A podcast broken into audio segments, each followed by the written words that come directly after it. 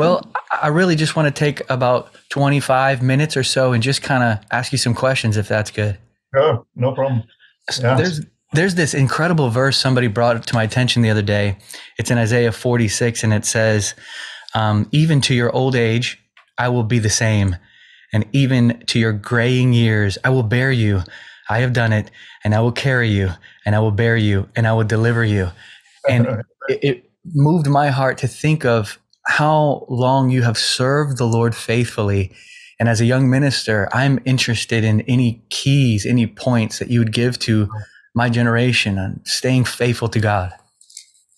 Well, my goodness, that's uh, you know that's something I've I won't say specialized in, but something that's been a, a real burden, you know, on my heart for years is the the longevity. You know, uh, I have a statement here. I've got some of my old notes here. John Maxwell made this he says only one out of every 10 men going into the ministry or, or persons, he said, going into the ministry today will be there at the age of 65. So that's a 90% failure rate, you know. And then another statistic here from uh, James Dobson, and this goes back to a newsletter he sent out in 1998, where he, he said, We estimate approximately 1,500 pastors leave their assignment each month due to moral failure, spiritual burnout, or contention within the local congregation. So that uh, you know, fifteen hundred a month translates to eighteen thousand a year. Men, women, in some cases, that have had some sort of call, hopefully, some sort of Bible school, Bible college, seminary, uh, some sort of a flock, and uh, 18,000 leaving the ministry every year. Moral failure, number one reason, you know. So you know, it's a, it's a tragedy. I've had friends that I've uh, worked with that have uh, succumbed to different things, and uh, you know, your heart grieves because you think that's uh, obviously not God's intention. You know, so yeah. So, what would you say would be a couple of things off the top of your head that will help someone stay faithful to the Lord? You know, I think the first thing is uh, maintaining a devotional life with God you know, I worked with a wonderful man of God for 15 years in New Zealand. He's gone to be with the Lord now. And uh, the church grew to be the largest church in New Zealand for a while. Now there's some mega churches there, but uh, we were running about a thousand to 1,200 people. we had a big old theater building in the middle of Christchurch. It's been torn down now because of the earthquake years ago. And uh, Peter was the senior pastor. We had a plurality situation, but he was a chief amongst equals and uh, he never came into the office. He didn't have an office in the church. He had a uh, a closet in his bedroom that he uh, he fasted in and prayed in, you know, hours a day. He was a godly, godly man. But every once in a while, the phone would ring, and uh, the secretary would say, "Peter's on the line." I'd pick up the phone, and Peter would say, "David, I'm coming into town this afternoon," which literally was less than two miles away. And he'd say, uh, "Do you have time for a milkshake?" Uh, which was code for coffee, tea, get together and uh, he'd knock on my office door. We'd walk down four flights of uh, stairs, uh, find a little coffee shop somewhere, and then he'd ask me different questions about my life. How are things going? How's your marriage going? How are you and Nancy going? He had a pr- real prophetic edge to him. And sometimes he'd point that finger at me and say, Come on, tell me the truth. You know, you'd end up sort of spilling the beans uh, because you knew he was uh, he was sincere. He wasn't just poking around.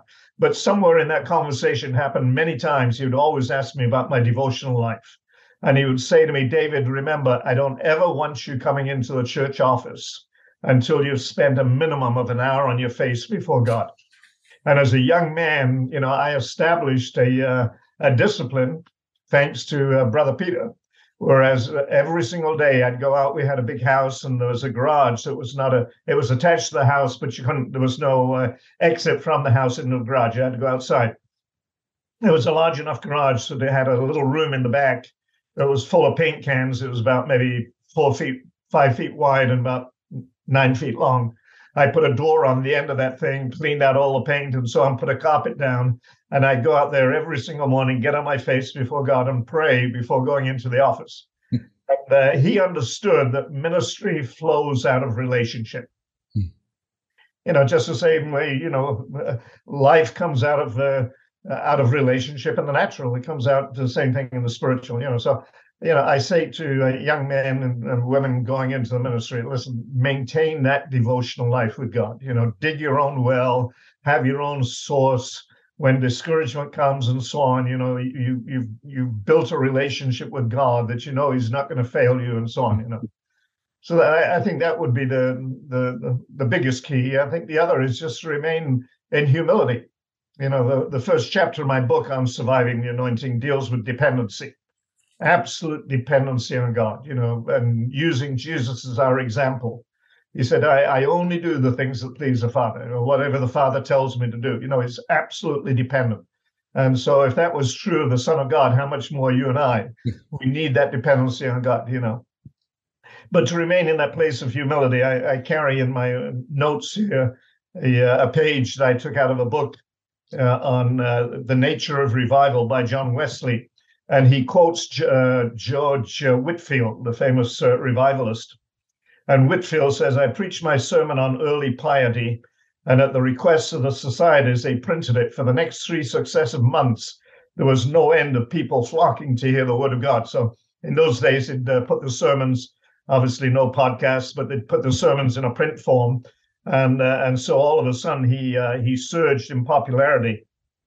He goes on to say thousands went away from the largest churches for lack of room they gave their full attention listening like people concerned for eternity. Mm-hmm. And I now preach nine times a week. The early communions were awesome. On a Sunday morning, long before day, you might see the streets filled with people going to church.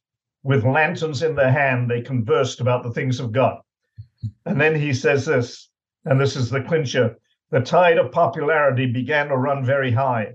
I could no longer walk on foot as usual, but had to go in a coach from place to place to avoid the hosannas of the multitude. They grew quite extra- uh, extravagant in their applause. Had it not been for my compassionate Jesus, popularity would have destroyed me. I used to plead with him to take me by the hand and lead me unhurt through this fiery furnace. He heard my request and allowed me to see the vanity of all applause except his own. I mean, he calls popularity a fiery furnace and he pleads with God. You know, T- today we'd be saying, Thank you, Lord, you've blessed me. You know, and I'm, I'm on TV, I'm on so many stations and so on. You know, he saw it as a real, you know, popularity is going to destroy me, you know. Wow. A man so tested by the praise he receives, huh? Yeah. You know, so, you know, re, uh, remaining in a place of humility, you know, not unto us, not unto us, but to your name be glory. You know, just uh, acknowledging, but for the grace of God, there go I. You know, so mm-hmm. uh, yeah. And to me, the anointing is, um, you know, I liken the anointing to very crude illustration, but winning the lottery. You know, imagine that you're living a life of poverty, eating eating out of dumpsters, uh, you know, sleeping under bridges and etc. Hardly, uh, you know, not not a penny to rub together all of a sudden you're notified by some uh, lawyer that a rich uh, relative has died and you've got $10 million in the bank. And suddenly now you have the ability to do things you could never do before. You can now, you know, dine at the finest restaurants, go to the uh, finest hotels, drive the most expensive car, take cruises. I mean, you've got the resources. That's the anointing. You're an ordinary, average person. The Spirit of God comes on you, and suddenly you find yourself with the abilities you never had before prophetic gifting, teaching gifting, whatever, you know. Again, I carry in my my notes. Uh, this uh, I don't know if you can read it, but uh, it says, "Good lottery luck goes bad fast." uh, there's a whole four or five cases of people that won mega millions, and within a matter of years were back in poverty because they didn't know how to steward it. Wow. And I think you know, I think the anointing is like that. You know, can I can I steward what God's given me? Can I can I remain you know, humble and dependent and so on. Uh, and uh, most of the time, you know, well, I shouldn't say most of the time, but a lot of people can't. You know, it goes to their head. They think that, uh, you know, the gift is theirs almost. It's not a, it's not a gift. It's something that they've, you know, um, something that they've earned, so to speak.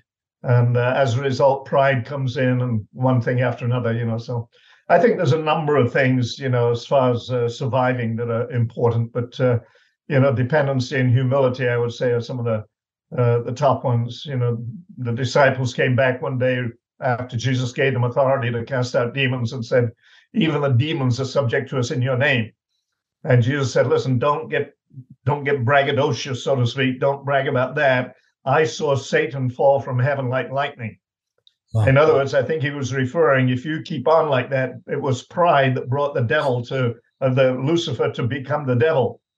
You know, that's my interpretation of that verse. Uh, and uh, uh, and so just rejoice in the fact that your name is written in the book of life. You know, that's what he said to them.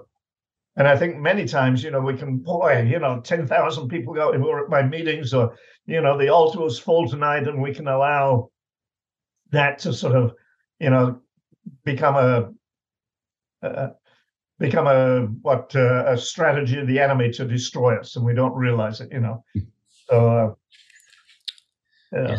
there's a portion of your book here, uh, oh. very, very similar to what you're saying now. It says uh, there's a deception that comes with any emphasis on service. The lie is that service to God can be measured both by numbers and results. We subtly become like the Pharisees who prided himself on being spiritual because he fasted and paid tithes. His works, in his own mind, were evidence of his spirituality. The intensity of first love, however, cannot be measured by numbers or programs, nor can it be valued by budgets or buildings. We deceive ourselves if we look at, at a marriage as being great based solely on the size of the house, the spouse's income, or the size of the family. None of these visible assets reveal the love the couple shares together. Would you say that's in line with what you're saying? Yeah, definitely. Yeah. There's an old quote that you said. Sorry. Uh, no, there's an old quote you said. Uh, Never let the means of worship eclipse the no. object of worship. Can you explain that? Yeah, that was a uh, that was a devotional actually. Uh, I, mean, I can't remember the guy's name. I have it in my Bible there somewhere. Where he it was when they uh, brought the ark into the battle. Uh, the you know when the Philistines and that's when the Philistines captured it. But they thought, you know, we'll use this as a means of gaining the victory. And so it was, uh, you know, in other words, if we've got God on our side, so to speak, and they were using God in order to, uh, you know, win the battle, rather than just worshiping God for who He was. That's possibly not the best description, but uh, if I could find it, I could read it to you here. But uh, you know, we can use it's the the object of worship. It was the ark, that they were misusing for their own ends rather than than uh, uh, for um, worshiping God Himself. You know. So, wow. Um, there's another one that comes to mind. I heard you say, um, "Nothing is more likely to lead to error or heresy than to focus on part rather than the whole." Can you explain yeah. that one? That was um, G. Campbell. Uh, either G. Campbell Morgan or um, who was the other one? Anyway, it was a it, was a quote that uh, in uh, in one of the books that I read. I think it was G. Campbell Morgan. He said, "There's nothing so likely to lead to error or heresy as to focus on the parts rather than the whole." And uh, you know, I'd explain it this way: that um, America has been good at focusing on parts. We have entire movements built around parts. We have the faith movement built around faith. We have the signs and wonders movement built around signs and wonders. We have the holiness movement, if you like, that goes back, you know, built around holy living and so on. And all those things are are, are good in their uh, in the in their uh, place. But um, it's when we put all those parts together, if you like, you have a person. And uh, and so we can you know we can get into danger.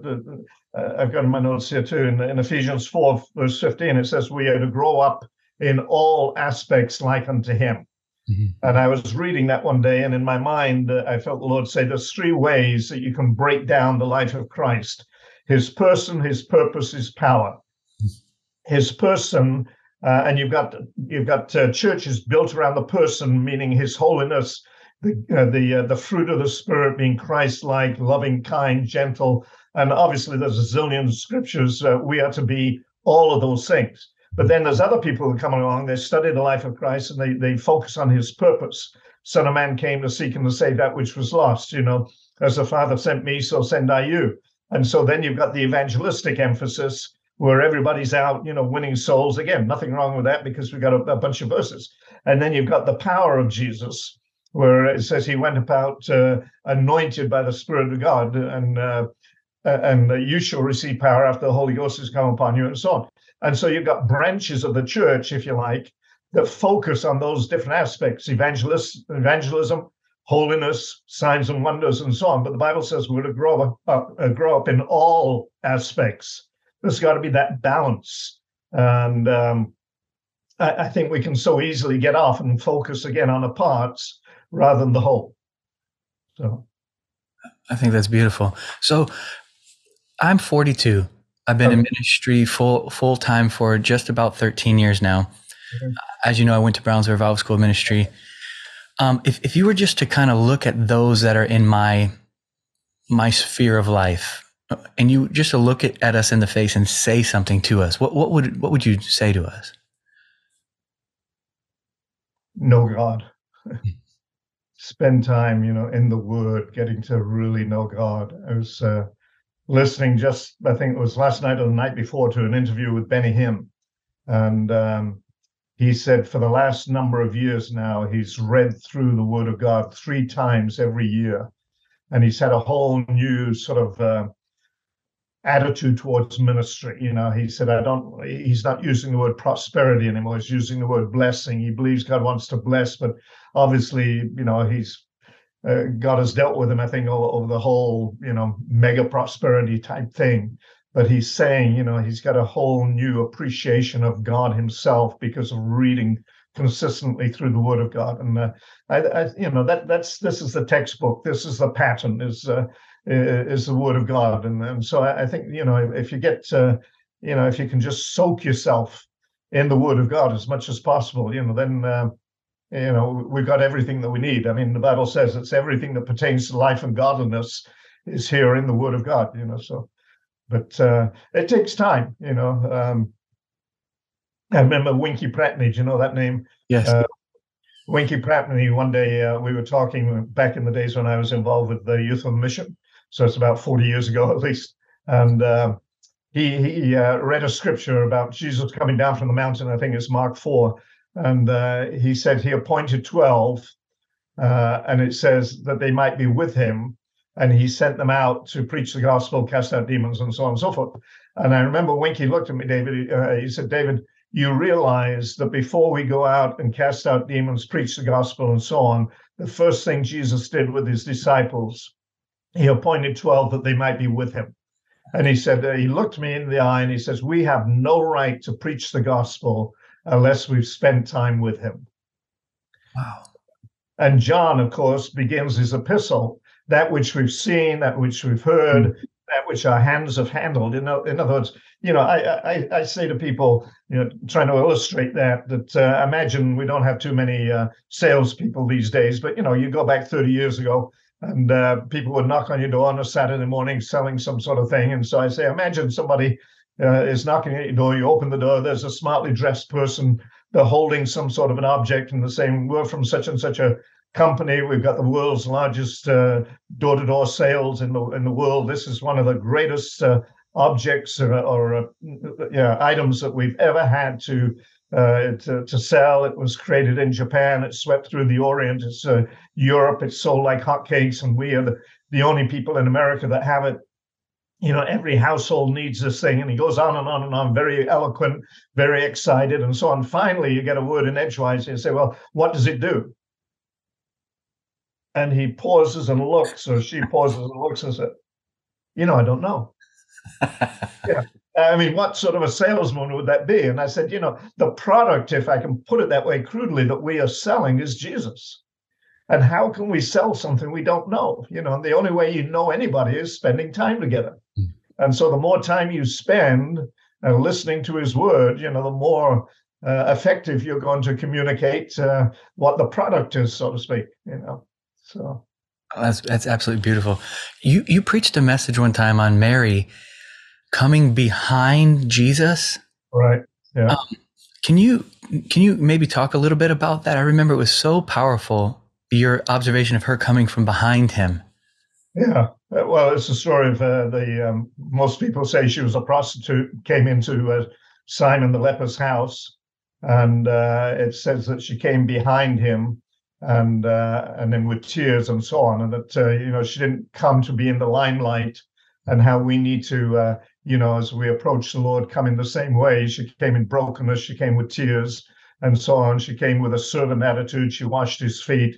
You know, I mean, I had a whole message based around that. But um, yeah, uh, you know, I think so often we want to be in the limelight, and he's the one that's supposed to be in the limelight. We have to keep him in the limelight. You know, my job is to, like the Holy Spirit, you know, magnify the Lord. I mean, if that's the job of the Holy Spirit, God forbid that I should be anything other than that, where it's not about me, it's about Him. You know, mm-hmm. and uh, and so yeah, just um, uh, just coming in that place again of humility, really. Of, uh, unworthiness, recognizing it's only by the grace of God that we can do what we are doing, and and so on.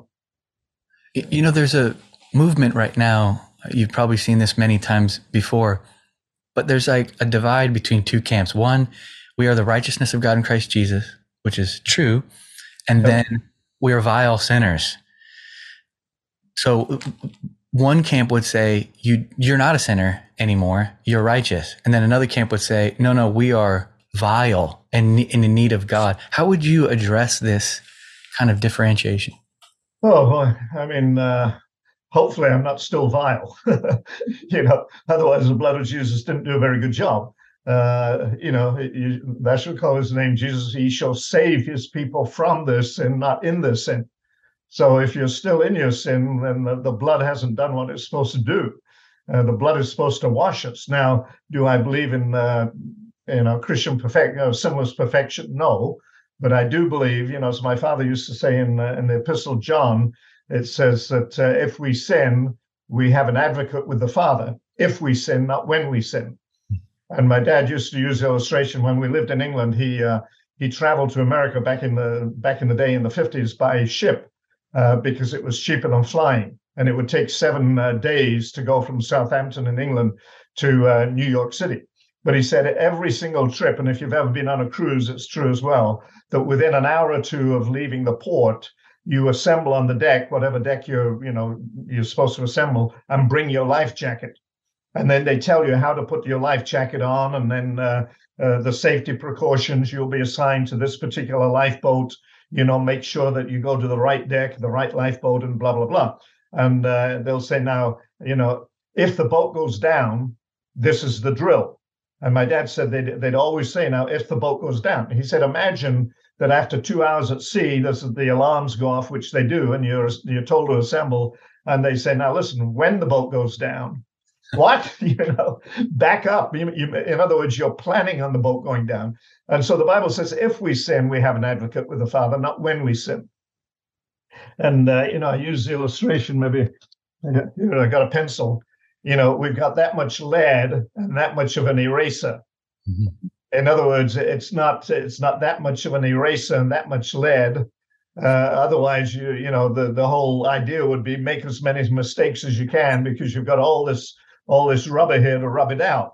No, you you've got to you've got to measure. You know, and I think the blood of Jesus is that way. You know, if we sin, we we can erase it. Thank God for that. But it's not when we sin. We don't deliberately go out and sin. Mm-hmm. You know, I mean, the other side of that is, uh, you know, there are those that teach that um, you never have to repent after you've repented once.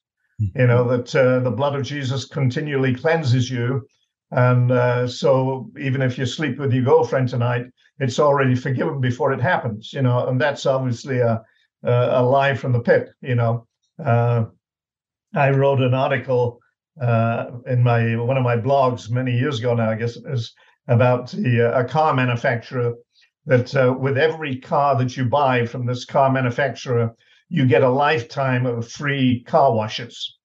And the whole idea is they want to, they want uh, you know clean cars going around town bearing their name. And so you know you drive out of the uh, the parking lot with this brand new car that doesn't have a trace of uh, dirt on it and for three days, it's absolutely immaculate. And then you know, you're heading home, and there's a detour, and you've got to go down, and you go down this uh, muddy uh, road, and it's uh, the car gets splattered with mud and so on. You pull up at the house, and you get out, and you look at the car, and it's covered in dirt. And you think, man, I, have got to go and, and wash it. And somebody says to me, Where are you going? I said, I'm going to wash my car. They said, No, it's already clean. And I said, no. They said, yeah, it's clean. It was, uh, you know, w- when it was first clean, you never have to wash it again. I said, no. I said, the provision was made for cleansing, but I have to use the provision. Yes, the, you know, paid when I bought that car, in the price of that car, there was provision for cleansing. But I've got to go back and avail myself of the provision, you know. So that's, uh, you know, that, that's the way I would see it, you know. Uh, yeah, I, I, think the whole grace message, you know, there's the two sides, uh, the extreme grace that, uh, you know, it doesn't matter what you do and so on and so forth, God will forgive you. You know, that's a violation. It grieves, uh, you know, the Bible, the Hebrews talks about grieving the, the Spirit of God, the grace of God, you know. Uh, thank God for the song Amazing Grace, because grace that taught our heart to fear, mm. you know, and uh, I don't think we realize sometimes that uh, you know when we study the nature of God, God gets hurt. He said to in Ezekiel, you know, I'm hurt by your adulterous ways. Wow. It's like a husband uh, finding out his wife's been cheating. You know, he doesn't just cast that off as though there's nothing wrong. It just deeply to think that my wife betrayed me. I mean, she she slept with some, you know, and God has that same feeling. You know, he's, oh. he's not. Uh, and I think if we see that, you know, and a genuine fear of God comes into our life, you know. That would be another thing I would say regarding longevity. Ask God to put the fear of God in your life. You know, as a young man in New Zealand, we lived on an island off the coast of New Zealand for a while, and uh, they had a uh, a Christmas camp. Christmas down there, of course, is in uh, summer, and uh, there was a gentleman that uh, preached an entire message. I've never heard one before or since on the fear of God. And at the end of that message, I went forward. Loren Cunningham from Youth of the Mission was there. Joy Dawson was there. This is in the very early days, back in the in the '60s, and, um, the guy that ran the place, a guy called Neville uh, Winger. And after this man got through speaking, I gathered those leaders together, and we went into what used to be a whaling hut on this island. It was just a hut about maybe 14 feet long, about seven or eight feet wide at the most, and um, I, asked if if I could meet with them, and I said, "Listen, I, I've grown up in church. My dad's a minister. I know that sin is wrong, but I don't hate it." Mm. I said tonight, I you know when I heard that message, I said, "Would you pray for me that the fear of God would come into my life?" I remember kneeling down, Loren Cunningham, Joy Dawson laying hands on me, and praying that the fear of God. And over the years, I've renewed that prayer a number of times. You know, God, give me a hatred of sin. I know that sin is wrong, but you know, when you've got a hatred of something, you stay away from it. Mm-hmm. You know, if you've got a hatred of electricity, don't ask, you know, don't ask me to wire your house type thing. You know, if you've got a hatred of heights, you're not going to let me see me shimmering up a 30 foot ladder. You know, whatever you have a fear of is an automatic deterrent. Mm-hmm.